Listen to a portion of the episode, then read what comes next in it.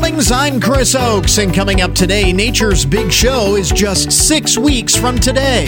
Author Jayme Sandberg talks about her new children's book all about the solar eclipse and how to get your kids excited for an event we won't see again here for another 75 years.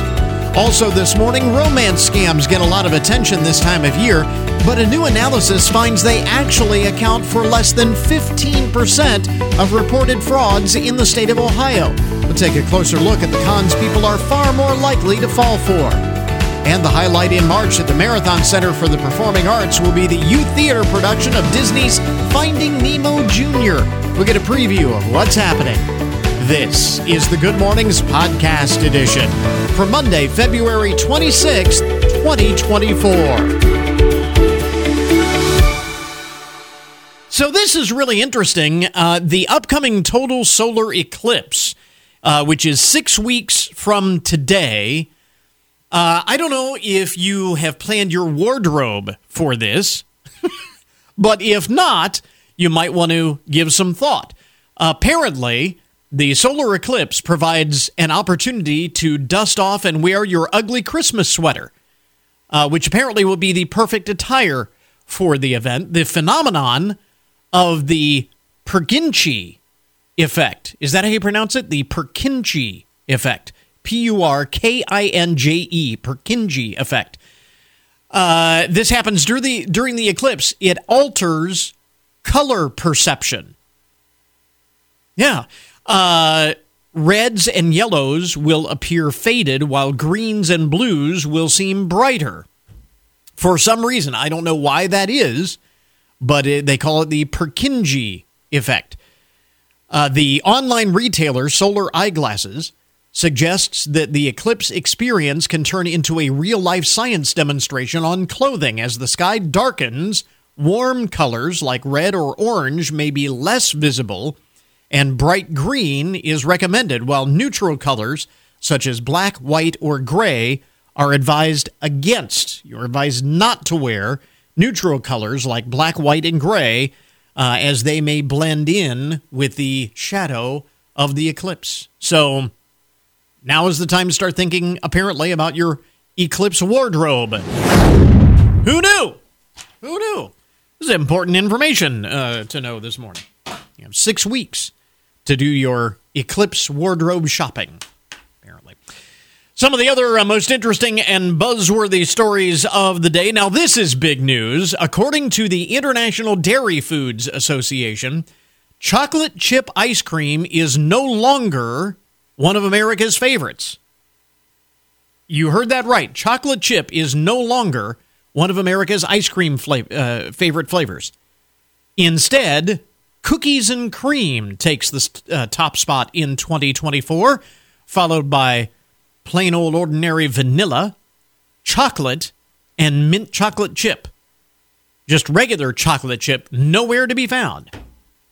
Blue Bell Creameries used to offer vanilla chocolate chip as a core offering, but it has since become less of a priority, the company says, because people aren't buying it as much.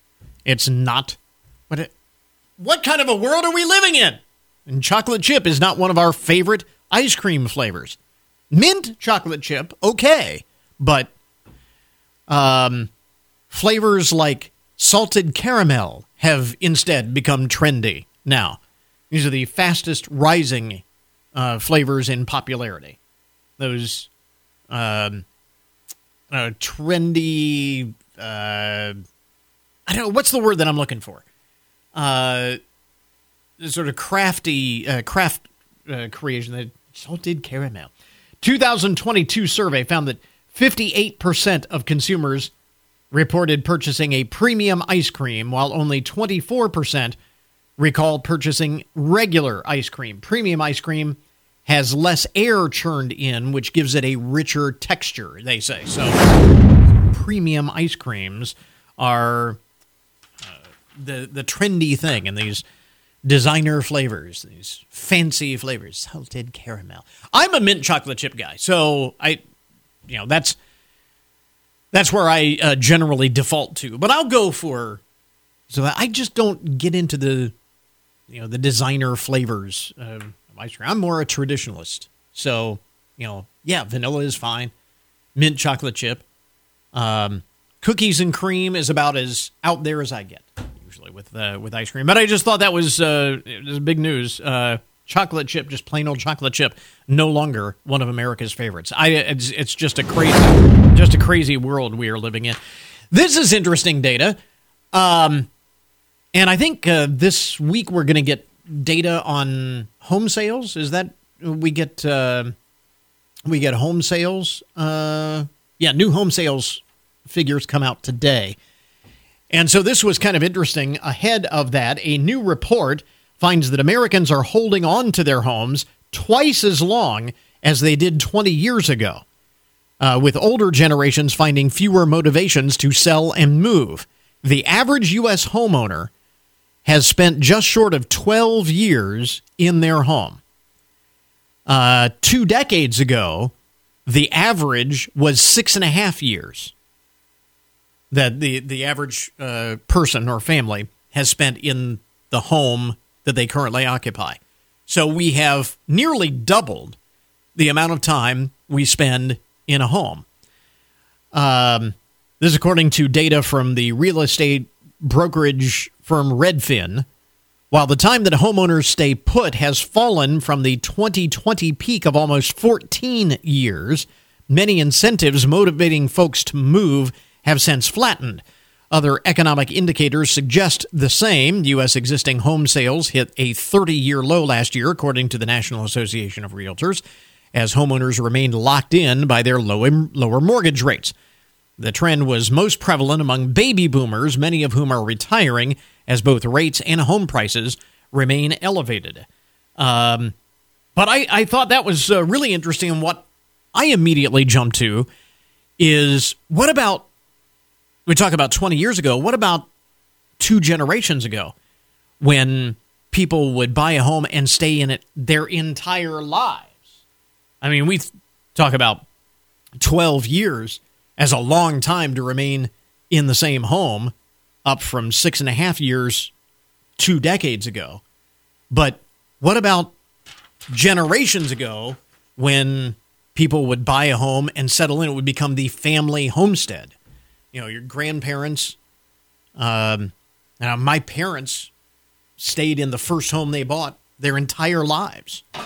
Um, and so and that that home is still in the family. So i don't know it's just kind of interesting uh, these days we think of 12 years as being extraordinarily long time to remain in a home but a couple of generations ago that would have been just just getting started in establishing a homestead. It's kind of interesting. Uh, generationally, if you look big picture. And by the way, speaking of our homes, Wall Street Journal has a new report, and I thought this was kind of interesting too an odd discrepancy in the world of home appliances. Prices since 2013 have actually decreased. The prices of home appliances have decreased over the past decade, and yet Americans, on average, are spending 40% more on them than they did 10 years ago. Um, the report says an average of $558 spent on home appliances last year compared to $390 in 2013. And yet prices have actually decreased on average. So, what gives? Big part of the answer is that our refrigerators, our washers and dryers, our dishwashers, our ovens just don't last as long as they used to. Their high tech functions require more and more complex parts, which means a lot more things that can go wrong, and when they go wrong, they are more expensive. One informal metric shows that uh, Yelp users uh, looked up 58% more quotes for appliance repair in January of 2023 than the year before. 58% more quotes for appliance repair uh, in 23 versus 2022. Kind of interesting. Appliances are getting less, but we're spending more on them. Uh, so here is the deal on a Monday. You most of us stress out on Mondays, right? You have to go back to work after the long weekend, and nobody wants that, right? you got to go back to work it can be stressful. And then Mondays, something always happens on a Monday that will stress you out. Well, if that sounds like you and you need a little unwinding, you might want to think about spending some time in Glendale, California. According to the website origami.org, Glendale is the most relaxing city in America. They used data from online search trends and looked at 100 cities uh, it, across several metrics their access to green spaces and other places to unwind, uh, how eagerly their residents look to de stress, whether it be by partaking in pottery classes, relaxing with yoga, getting massages, or whatever else helps them chill out. So they looked at all of these ways that people have to distress and found that Glendale, California, is the most relaxing city in America, followed by Garden Grove, California. Bellevue, Washington placed third in the ranking. Alexandria, Virginia was number four. And Hollywood, Florida rounds out the top five. So those are your top five most relaxing cities. Um, the Golden State of California, incidentally, boasts five of the top 10 cities in the list. Huntington Beach was at number six, Hayward, California, number eight, and Corona, California, at number nine. For the record, the least relaxing cities were determined to be Houston, Texas, New York, New York, and Fort Worth, Texas. And the only Ohio city to make the top 100 as the most relaxing in the country, the only Ohio city on the top 100 list is Columbus at number 91. So there you go. I'm glad that you know that now for this Monday. And lastly, among the first things you need to know this morning, the most interesting and buzzworthy stories uh, of the day. This I left me scratching my head. Marine researchers, this is the report. Marine researchers they say that they have discovered over 100 new species during an expedition off the coast of Chile. During the Schmidt Ocean Institute expedition, researchers identified species including deep sea corals, glass sponges, sea urchins, and squat lobsters. 100 new species that they discovered. And so my immediate question was if they were new species that we did not know about before, how do they know what to call them? I mean, they have a list of what the species are. If they're new, how did you know what to call them? Mind blown. There you go. Some of the uh, most interesting and buzzworthy stories to get your Monday morning started. This is. I'm Dave James on the Ohio News Network. An investigation continues after a fatal plane crash in southern Ohio. ONN's Eric Brown reports. Three men killed in a single engine plane crash near Jackson Saturday have been identified by authorities. According to the Jackson County Sheriff's Office, the pilot, Jackson Baker, and two passengers, his father, Robert Baker, and friend Zebulon Logan, died in the crash. According to reports, the group was traveling to Florida to pick up a vehicle that Logan had just bought. The National Transportation Safety Board, FAA, and the Ohio Highway Patrol are all looking into the crash. Eric Brown, ONN News. A 47 year old man was shot and killed in Akron late Friday night, and late Saturday morning, a 16 year old boy was arrested in connection to that shooting. Police say they recovered a handgun and other evidence from the home where the boy lives in Akron. A somber service was held in Cleveland on Saturday, marking an anniversary. Lindsey Buckingham with ONN affiliate WKYC TV reports. Hundreds of local Ukrainians, religious and political leaders gathered at St. John Cathedral in Cleveland to remember and pray for the lives lost and families displaced in the two years since Russia invaded Ukraine. May God hasten the day when we all unite to celebrate victory. Lindsey Buckingham in Cleveland. For more state news, go to onnradio.com. I'm Dave James on the Ohio News Network.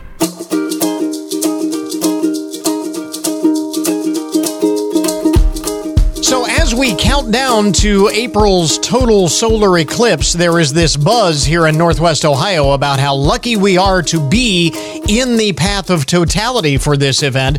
But for little kids, especially, who just don't fully get how big of a deal this is, and certainly are too young to understand all of the hype, Jayme Sandberg is with us this morning. She is the author of the new children's book, Total Solar Eclipse A Stellar Friendship Story. And Jayme, you've actually been through this before with the eclipse of uh, 2017, right? I have. I was so lucky, just like you are, that it came right um, through my backyard. And I have to say that at that time, I was kind of like those kids. I didn't really understand the hype. Um, and then I saw it, and whoo, boy, I went from um, being a little bit like meh about it to, you know, wanting to chase the next one and be here with you to share a children's book so that hopefully you guys can appreciate it. So what better is- than I did. So so what is the message that you you want to impart uh, to children uh, with the book about this uh, eclipse coming up here in just a few weeks? Yeah, so my book really does two things. Um, it teaches them how to safely watch a solar eclipse, and it's for ages four and up, but probably even could be younger. Um, I've definitely heard from people who are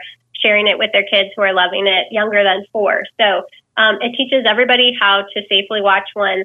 And then it also um, shares a sweet message of friendship and teamwork about how we can work together and be even better together. Like a total solar eclipse, the sun and the moon are better together. They shine in ways that um, they can't on their own.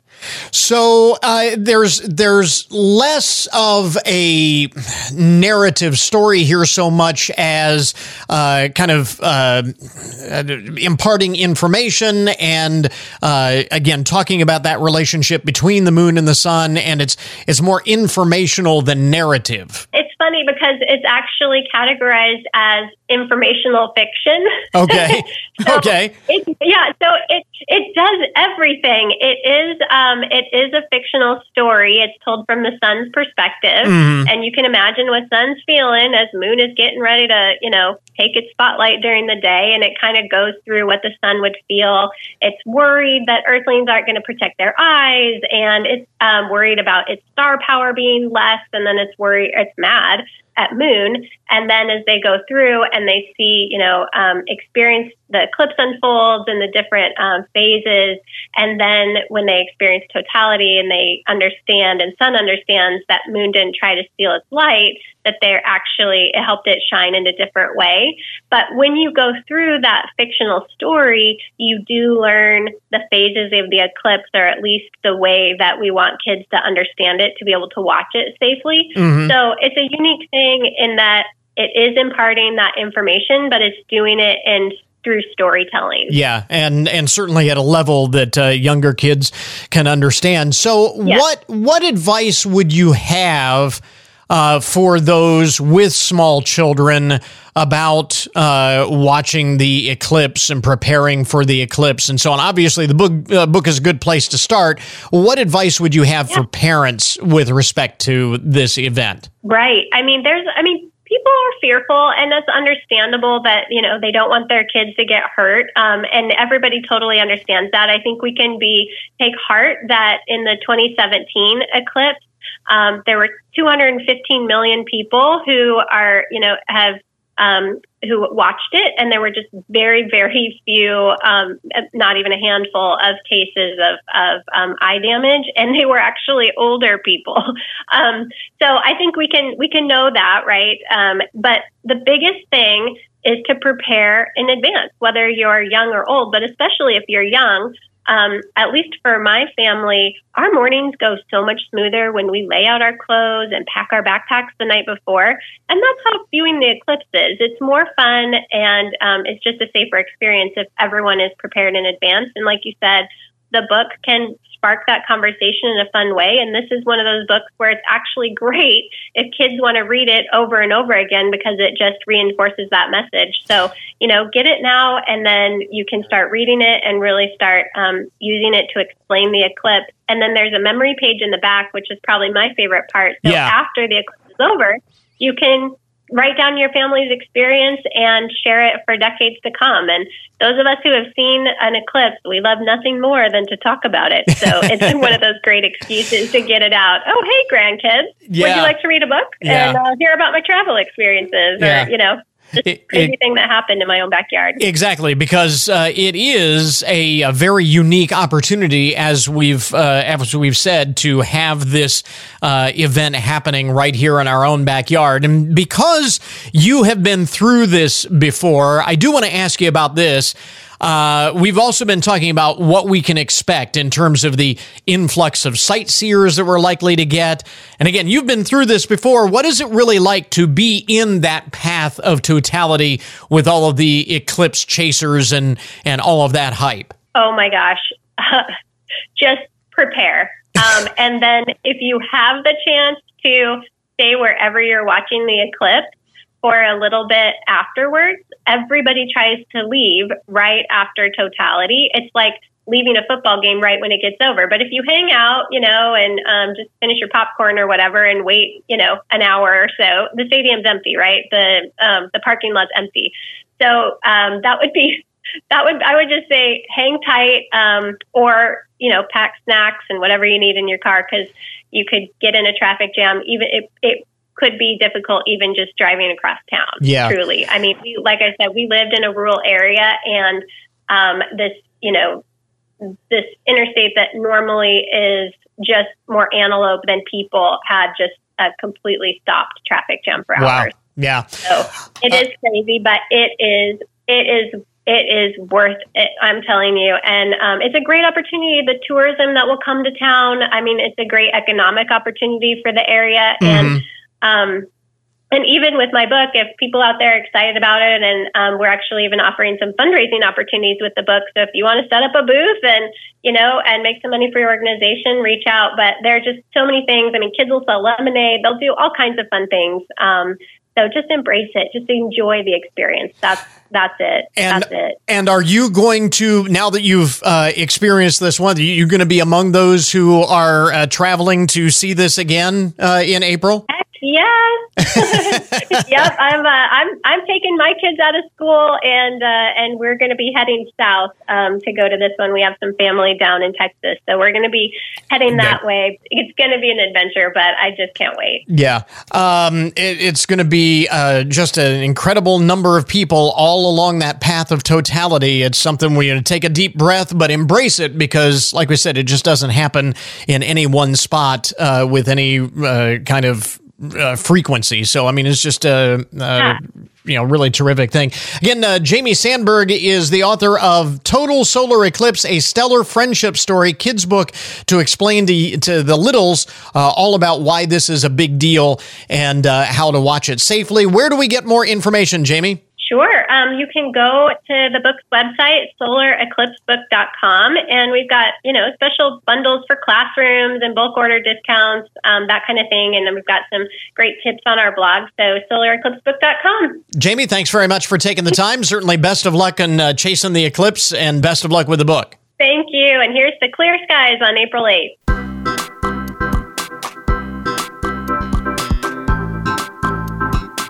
You know, this time of year, in the weeks leading up to and immediately after Valentine's Day, romance scams get a lot of attention.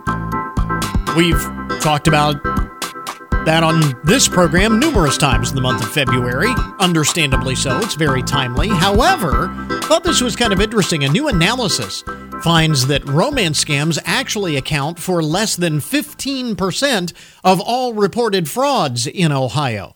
I want to take a closer look at that and some of the other cons that people are far more likely to fall for.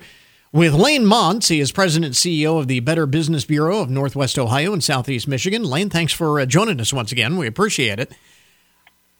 Uh, thanks, Chris, for having me. Glad to be here. I thought this was really interesting analysis. It comes from the uh, QR code generator company QRFY. They analyze data from the Federal Trade Commission to find out what are the most common frauds in the state of Ohio. And imposter scams, which include romance scams, account for 14% overall. And so when you think about romance scams, Uh, they're only one of many imposter scams, so the actual number is uh, is actually far lower than even fifteen percent. Again, it gets a lot of attention this time of year, uh, understandably, but turns out not anywhere close to the most common types of scams that people are likely to fall for. No, but they, it is a good attention grabber, and it, and it does uh, give us a chance to connect with the audience about scams. I think one of the main reasons why it's not a, uh, as high a percentage as people might think is just because there are so many types of scams. So when you start cutting 100% up It's among you know 10 or 12 different types of scams, Yeah. all the numbers are lower than you think. Yeah, uh, that is a, uh, a valid point. It is kind of interesting. Uh, they find that identity theft remains the number one form of uh, of scam, and again, I it's something that I think we talked about the last time we spoke with you on the program. It's easy to see why identity theft is the most popular scam because the payoff is potentially so much higher. Well, the payoff is a lot higher, and and I think uh, you know you include in imposter scams and identity scams the fact that they are grabbing your personal information for one, two, three untold many scams down the road. So they they can use that information in many many different ways. It's just a ge- more generalized definition Yeah. than, uh, than specific scams. So yes, it that that is a problem, and you have to be on guard because it can. It's the gateway. It's the gateway scam that leads to others yeah, quite often. I, I again, and and I've said it said it before. I mean, if I can, if I am a, am a con artist and I can I can scam you out of five hundred dollars today, or I can get your I, identity uh, information, all of that uh, information. And scam you out of thousands of dollars potentially over and over and over again. That's going to be sort of the, the gold mine for me. So it just underscores the importance of protecting all of this. And in this day and age, is becoming more and more difficult to do. So, you know, mili- military strategists always talk about the biggest danger for armies is they're always fighting the last war, and the new war comes in a different form. And I think that's a good analogy with scams. Uh, if you get scammed on a small dollar amount or even a medium dollar amount, you're going to ramp up your defenses against that scam. But of course, the next time you get scammed, it might very well be a different approach, and so you have to you have to be careful not to fall uh, prey to that. That you're Yeah. always fighting the last scam you got taken on, and are not on guard for the new ones coming out. Which is kind of one of the reasons why we wanted to highlight this morning some of the things other than romance scams. We talk about protecting ourselves about the, from this. Uh, again, because it's very timely uh, in in the month of February, but there are so many other ways that we also have to protect ourselves, and we don't want to forget about any of those. I thought it was kind of interesting um, that some of the uh, scams that are most common in the state of Ohio uh, on their list uh, are ones that you know we've talked about are they're, not new things. Credit bureau uh, scams, uh, information furnishers, and uh, report users, people who fall for the old trick of I'm going to clean up your credit if you pay me money.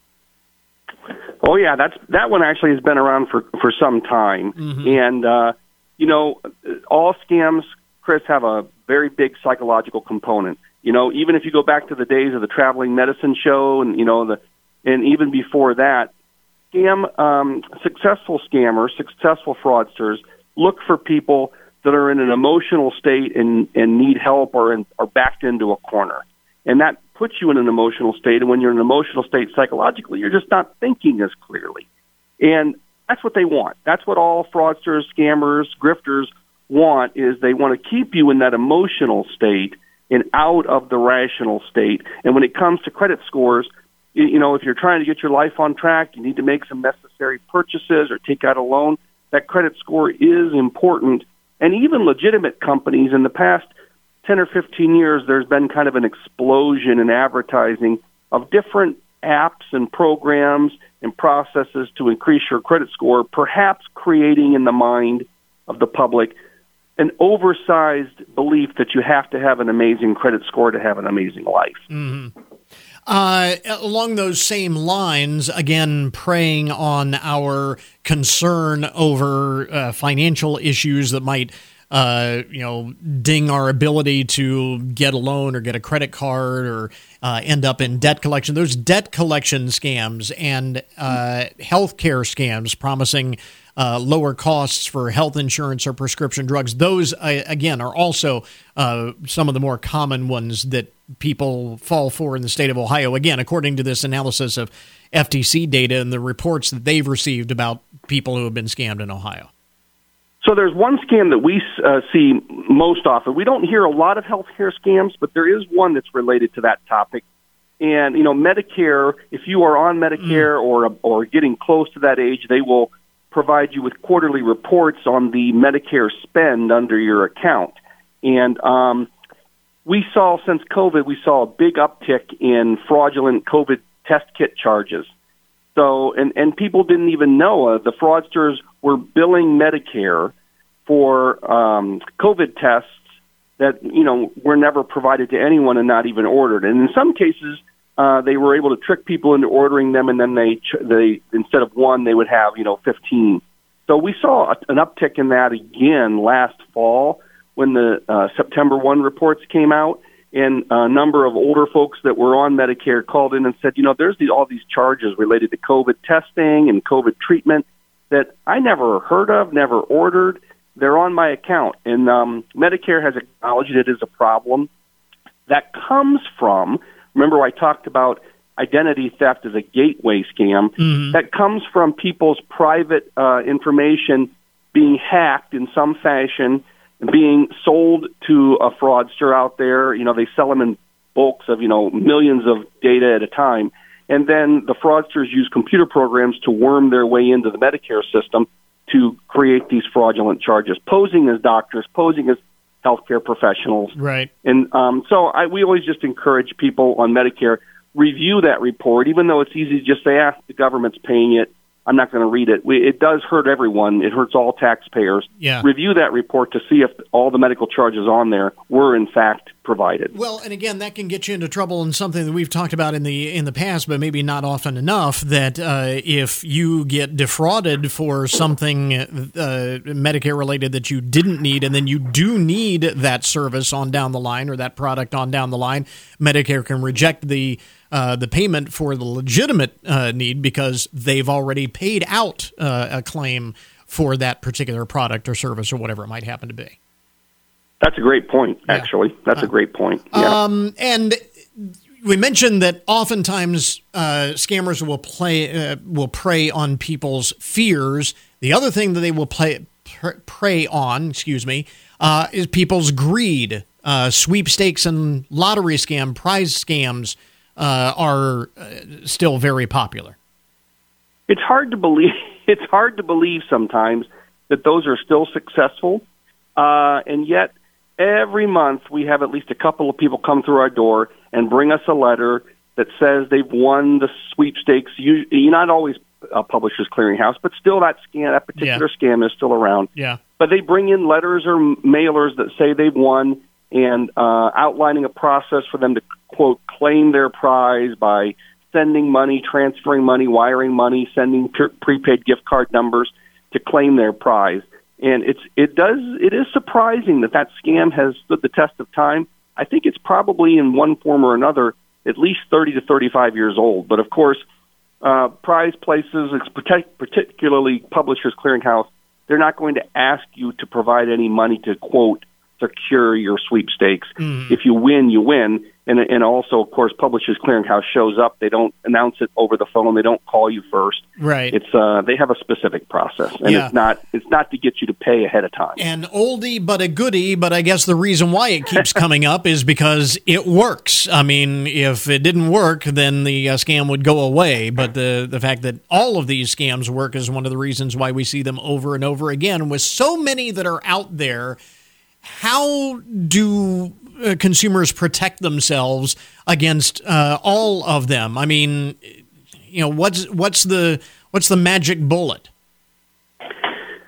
Well, the first magic bullet is you got to stay current on what's going on in society. Mm-hmm. If you if you're not connected to some degree, and of course, like this radio program, your radio program that's always helping your audience, uh, and there's others out there as well You have to stay connected and informed. If you begin to lose touch, you will fall behind, and then it's much harder. It's just like learning to use the TV remote. If you haven't learned it in ten years, it's Right. much harder to to catch up on it. Right. And and um, I can give a, a really good example of that situation. But that is, I think, the first and foremost. Also, of course, reviewing your um, bank statements, reviewing your investment accounts, making sure that you know surprises aren't on there. Just keeping tabs on your own uh, uh, situation, and then just being on guard for an emotional hook that gets you thinking either.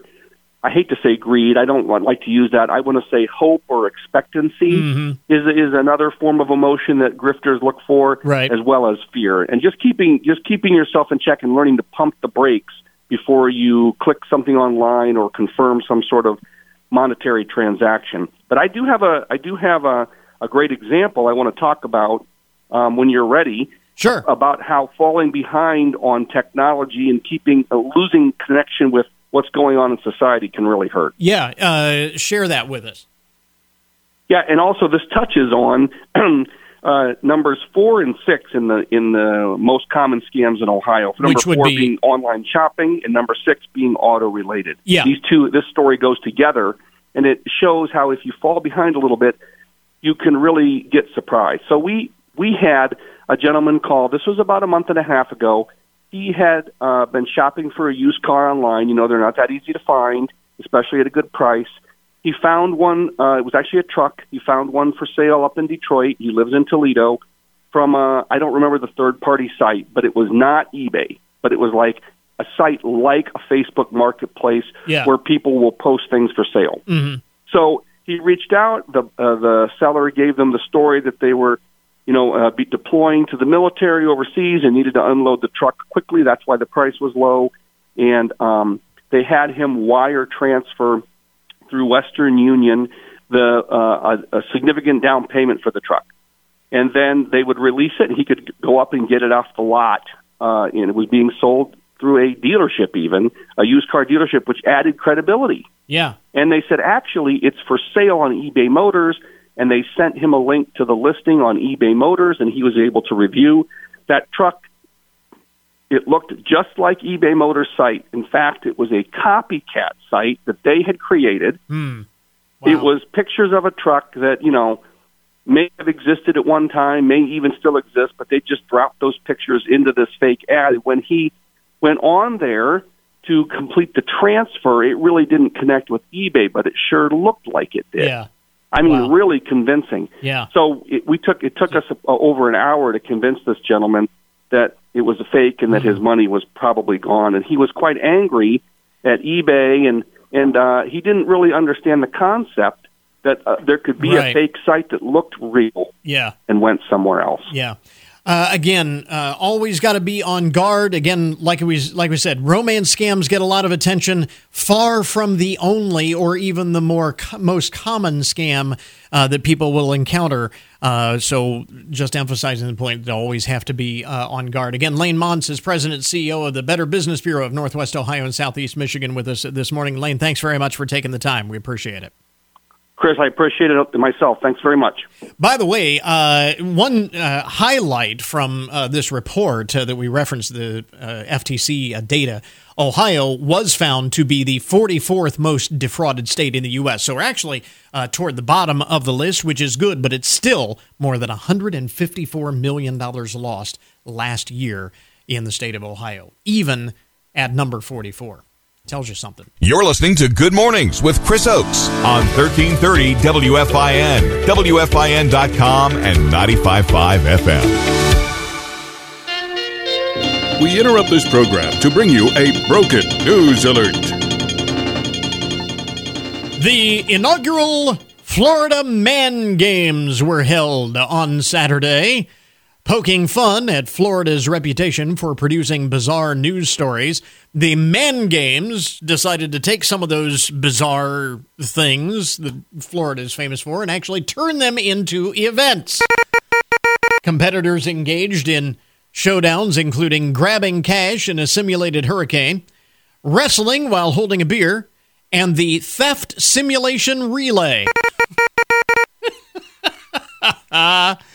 I like that. The theft simulation relay. Uh, James Gordon won the very first event by eating a plate of barbecue pork and sausage. He says, I've lived in Florida my whole life.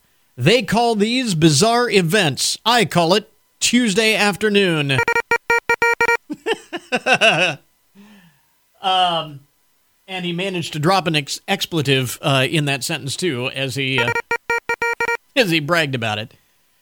Um, one of the other competitors, uh, Larry Donnelly, actually trained for the uh, relay race, the theft simulation relay race, by riding a bicycle with another bicycle strapped to his back. His training was bizarre. Uh, Mr. Donnelly said, quote, I have an absolute disregard for self-preservation. I will do anything, unquote. well, everyone should have an aspiration in life, I suppose. There you go. The results of the first ever Florida Men Games on Saturday. Uh, again, celebrating the state's penchant for uh, odd news. And we wouldn't want to disappoint. We have another story out of uh, the Sunshine State. Three people in Florida are now facing kidnapping charges after the alleged victim told a McDonald's employee to call police. Here's the story. Police say a 33 year old man was kidnapped last week outside of a Walmart in Sweetwater, Florida, which is near Miami. He was apparently lured to the site by a woman he knew, and when he got there, a man forced him into a U Haul.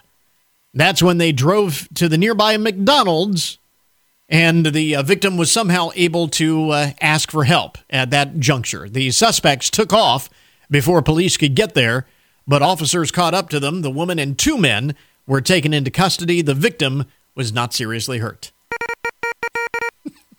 Just a bizarre U Haul kidnapping of a 33 year old man. I don't know what it was all about, but at least it ended well. This is the uh, unusual theft of the day. I don't. I don't know what to make of this. Uh, it happened in Bensalem, Pennsylvania. Police are searching for a man who stole more than $1,000 worth of Lego toys two weeks ago from a local department store. Uh, sources say it happened at, well, not a department store, it was at uh, Barnes Noble in the local mall there in Bensalem, Pennsylvania. The uh, suspect is described as a heavyset Caucasian man uh, wearing a puffy winter jacket, sweatpants, and a gray cap. Reportedly made off with five specialty boxes of the ever popular building blocks. Five boxes valued at more than a thousand dollars, which is something about the uh, cost of the Legos. Five boxes the thousand dollars. Police are say they are hoping to put all the pieces together and track down the suspect. Get it? Put all the pieces together is the Lego thief. What are you going to do with uh, with that? Um, uh, let's see. A couple of other uh, items in the uh, broken news. Uh, this is a sad story that nonetheless actually made me chuckle. You remember the story of Flacco the owl? Um, this owl has lived in Central Park in New York City uh, since last year. Well, now he has passed away, according to the Wildlife Conservation Society. Uh, Flacco is a Eurasian eagle owl that went missing from the Central Park Zoo and managed to evade capture for months. I mean, last year we had this uh, story he became a symbol of survival and defiance. The assumption was when the owl escaped that because he had spent his life in captivity, he wouldn't know how to hunt and survive on his own. But he did. He managed to survive and thrive, and he managed to evade capture. What made me chuckle about the sad ending to the story of Flacco the Owl, it appears, and I'm just reading this here, it appears New York's beloved Flacco collided with a building on 89th Street. he collided with a building on 89th Street. Uh, a local birder discovered the lifeless body of Flacco the Owl. A memorial has been set up at his favorite oak tree on the west side of East Drive on 104th Street. he collided with a building on 89th Street. He was able to survive on his own. Till the buildings got in the way. That's it. Tear down all of the buildings. We can't have these, these buildings. We need to tear them down. They're killing the owls. And fi- finally, in the uh, it is sad news. Uh, just the way it was worded was humorous to me. And finally, in the uh, broken news, the bizarre story of Tyler Loudon. He's from Houston uh, and pleaded guilty to insider trading. Uh, he admitted the that he made nearly two million dollars in profits by eavesdropping on his wife's work calls when they were both working remotely. During the pandemic, his wife is an executive at BP, British Petroleum, who is discussing the company's plan to acquire Travel Centers of America. Uh, and it was a work call, but they were working at home, and it, her husband overheard this conversation and said, Ha ha! I have the chance to make some money. Well, guess what? That's insider information. And according to Business Insider, the Securities and Exchange Commission alleged that Mr. Loudon, without his wife's knowledge, purchased over 46,000 shares of Travel Center stock before the acquisition announcement was made public. Then, after the announcement, he sold the shares at a 71% profit, made $1.76 million. The SEC accused him of taking, taking advantage of his wife's trust and remote working conditions. Mr. Loudon confessed not only to the crime in court, but confessed to his wife. And she was actually fired from BP for this. She heard she was dismissed from her job and uh, she subsequently initiated divorce proceedings. so he he lost his money, he lost his wife.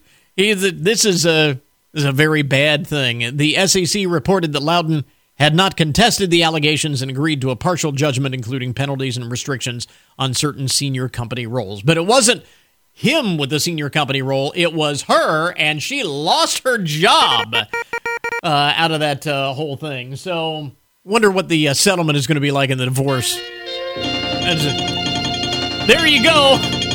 That is today's broken news report. I guess uh, this is how you define a bad day. I guess uh, th- that's a. Uh, uh, a rather uh, good story in the sense that if that doesn't happen to you today, no matter what goes wrong in your life, uh, then things could always be worse. So use that uh, to take some solace in whatever goes wrong for you today. There you go. Today's broken news report, an update on the odd and unusual side of the headlines. We now return you to your regularly scheduled programming. Primary Election Day is March 19th, and WFIN is presenting a series of candidate forums so you can hear from the candidates you'll see on the ballot. Coming up on Monday, the candidates for Hancock County Sheriff Mike Cortez, Daniel Harmon, and Mark Price. The candidate forums presented by the Hancock County Republican Party. Join us Monday at 5 p.m. live from the Marathon Center for the Performing Arts on 1330 WFIN, WFIN WFIN.com and 95.5 FM.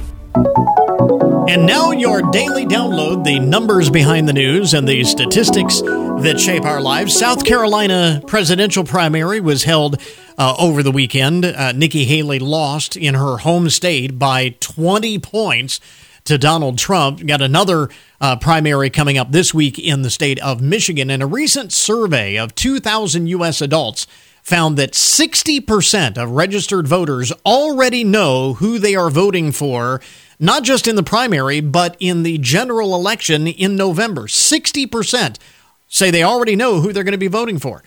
That's up from 54% in December. 7% of voters say they won't vote for either Biden or Trump.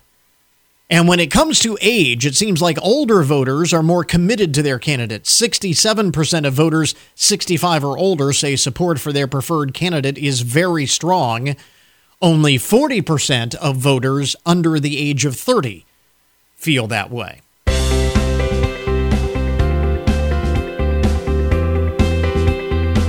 So, over the weekend, the Marathon Center for the Performing Arts played host to a terrific show, sold out show. Sarah Evans, they've got Lots of things going on in the month of March uh, coming up. A, uh traveling exhibition in the art gallery from the Ohio Watercolor Society. Uh, they've got adult dance classes continuing. They've got a big show at the end of March, the Pink Floyd Laser Spectacular. Tickets are uh, on sale for that now. But by far, the big event, the highlight in March, uh, at the uh, MCPA is going to be the Youtheatre production of Disney's Finding Nemo Jr. And uh, Sam Henry is with us, along with uh, Mariko Weiss, uh, who is one of the members of the cast. Uh, Mariko, tell us uh, about your role in Finding Nemo Jr. You are the character of. Um, Dory. And Dory is a blue tang, and she's very positive, very forgetful. Very forgetful. Mhm. Very forgetful. Um, it's has that been a fun uh, a fun role? Is that what you were hoping to the role you were hoping to get going in? Yes, because I am a lot like Dory. Maybe not as forgetful. Oh, I was going to say, in what way are you uh, a lot like Dory? Um, positive all the time. Mhm. Um, but definitely not so forgetful. I would hope not, because you'll have you have lines to learn. Because you know, being forgetful in real life would be a problem. So Yes. you have to pretend like you can't remember when you're remembering your lines. So Mhm. that's gonna kind of an interesting uh, interesting role. What is your what is your favorite part about the show?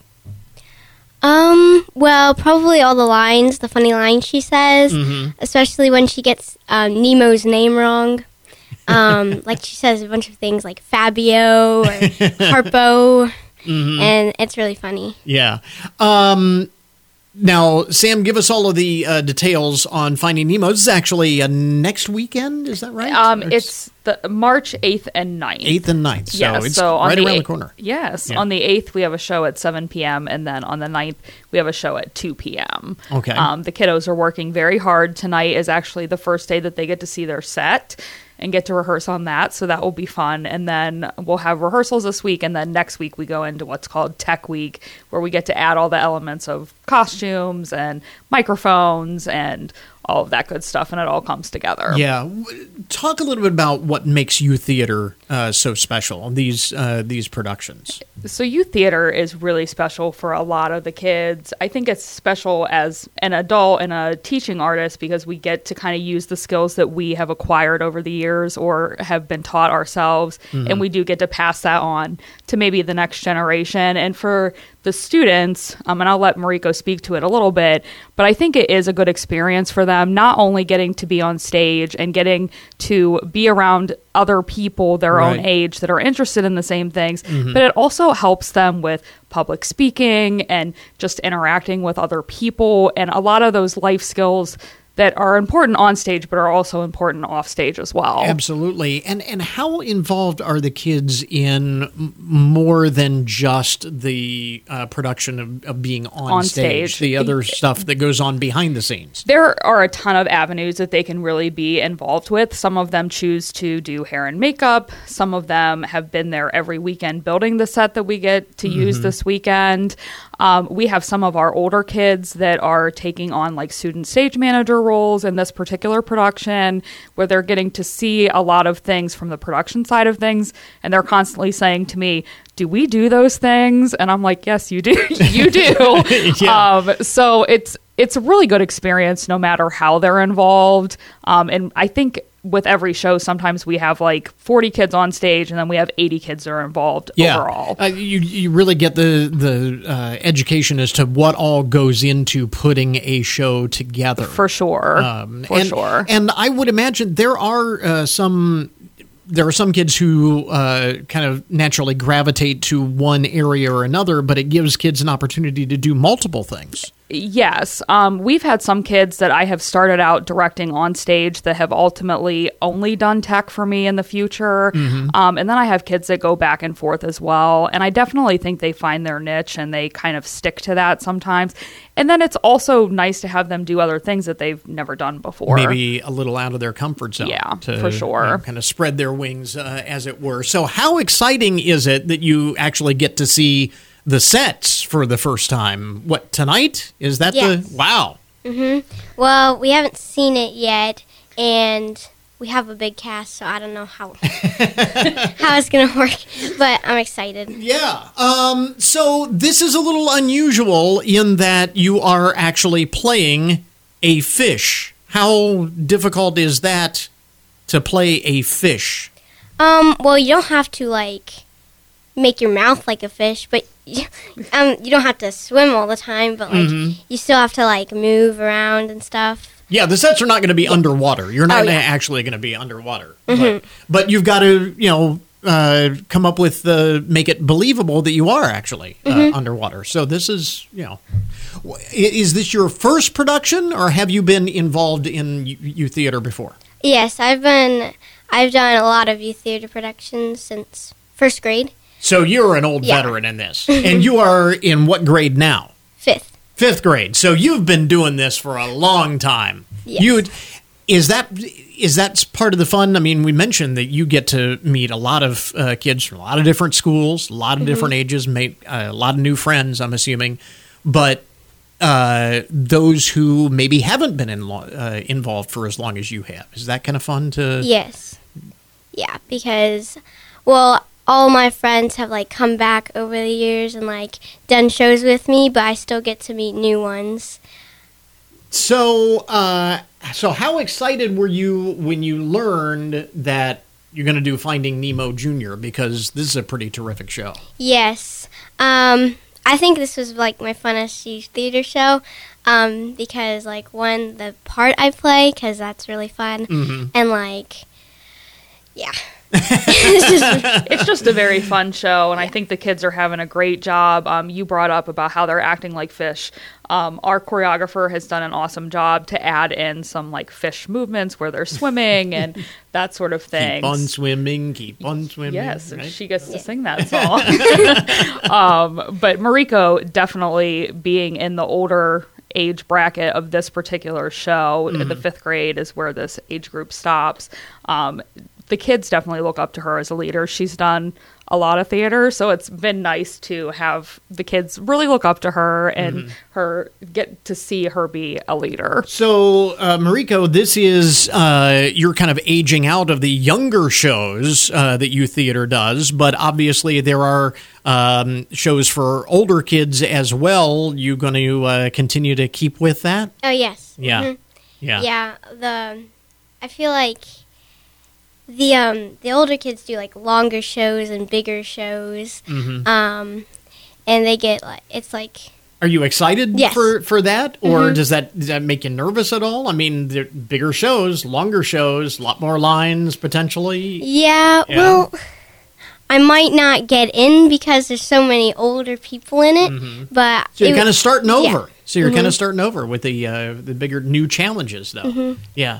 Um, and again, uh, I was going to bring up uh, that there are opportunities for kids uh, at uh, all ages. Uh, in youth yes, um, we really do K through 12 um, in various aspects. Mhm. Um, we do the larger productions that you see MCPA put on, but there are also classes and clubs and all of those types of things for really kids of all ages that are in school to do. if uh, if somebody is interested in learning more about youth theater, getting their kids involved, their kids have an, have expressed an interest uh, in the arts. Uh, this is a great avenue for that. Yeah, I would definitely check out MCPA's website, mcpa.org, um, and their Facebook page. They're very active in both avenues, um, so that's really the best place to get information. And uh, again, it's something that we've talked about a number of times when we preview all of the stuff that's going on at the Marathon Center for the Performing Arts. A lot of the uh, the big shows, the Sarah Evans, the Pink Floyd Laser Spectacular, and all of those. Those are the ones that kind of grab the headlines. But it's the educational aspect of it, the things like youth theater and the classes and the programs, especially for the youth, that really connect uh, with the community. And they're really accessible um, price wise and that kind of thing. Mhm. And families can kind of bring all of their kids to see those shows. And I think MCPA does an awesome job of keeping their larger shows accessible for the most part as well. Um, but really, when you're talking about community engagement um, and being able to see your neighbor on Mhm, stage, right. this is a great way and a great opportunity to be able to do that. and introducing a whole new generation to uh, discover a love of the theater, a Mm-hmm. For love sure. live performances, uh, like Mariko. Uh, Mariko, thanks very much for uh, coming by and visiting with us today. Best of luck uh, with uh, Finding Nemo Junior. Thank you.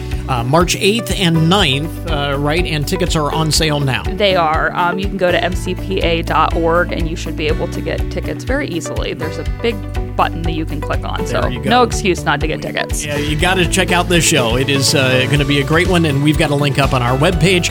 Uh, again, Sam Henry with us uh, from uh, Finding Nemo and Youtheatre. Uh, thanks very much for dropping by. Thank you. And that will finish up our podcast for today. I want to thank all of our guests for joining us on the program this morning. Remember, you can get more information about all of the topics we talk about each and every day on the show at our webpage, and that, of course, goodmornings.net. Want to remind you to join us this evening for the latest in our candidate forums featuring the three individuals who are vying to be the next Hancock County Sheriff. That at 5 p.m. tonight from the Marathon Center for the Performing Arts. And coming up tomorrow morning on this program, International Night returns to the University of Findlay next month. We'll get a preview. So until tomorrow morning, that is Good Mornings for this morning. Now that you've had a good morning, go on out and make it a good day. We'll catch you back here tomorrow.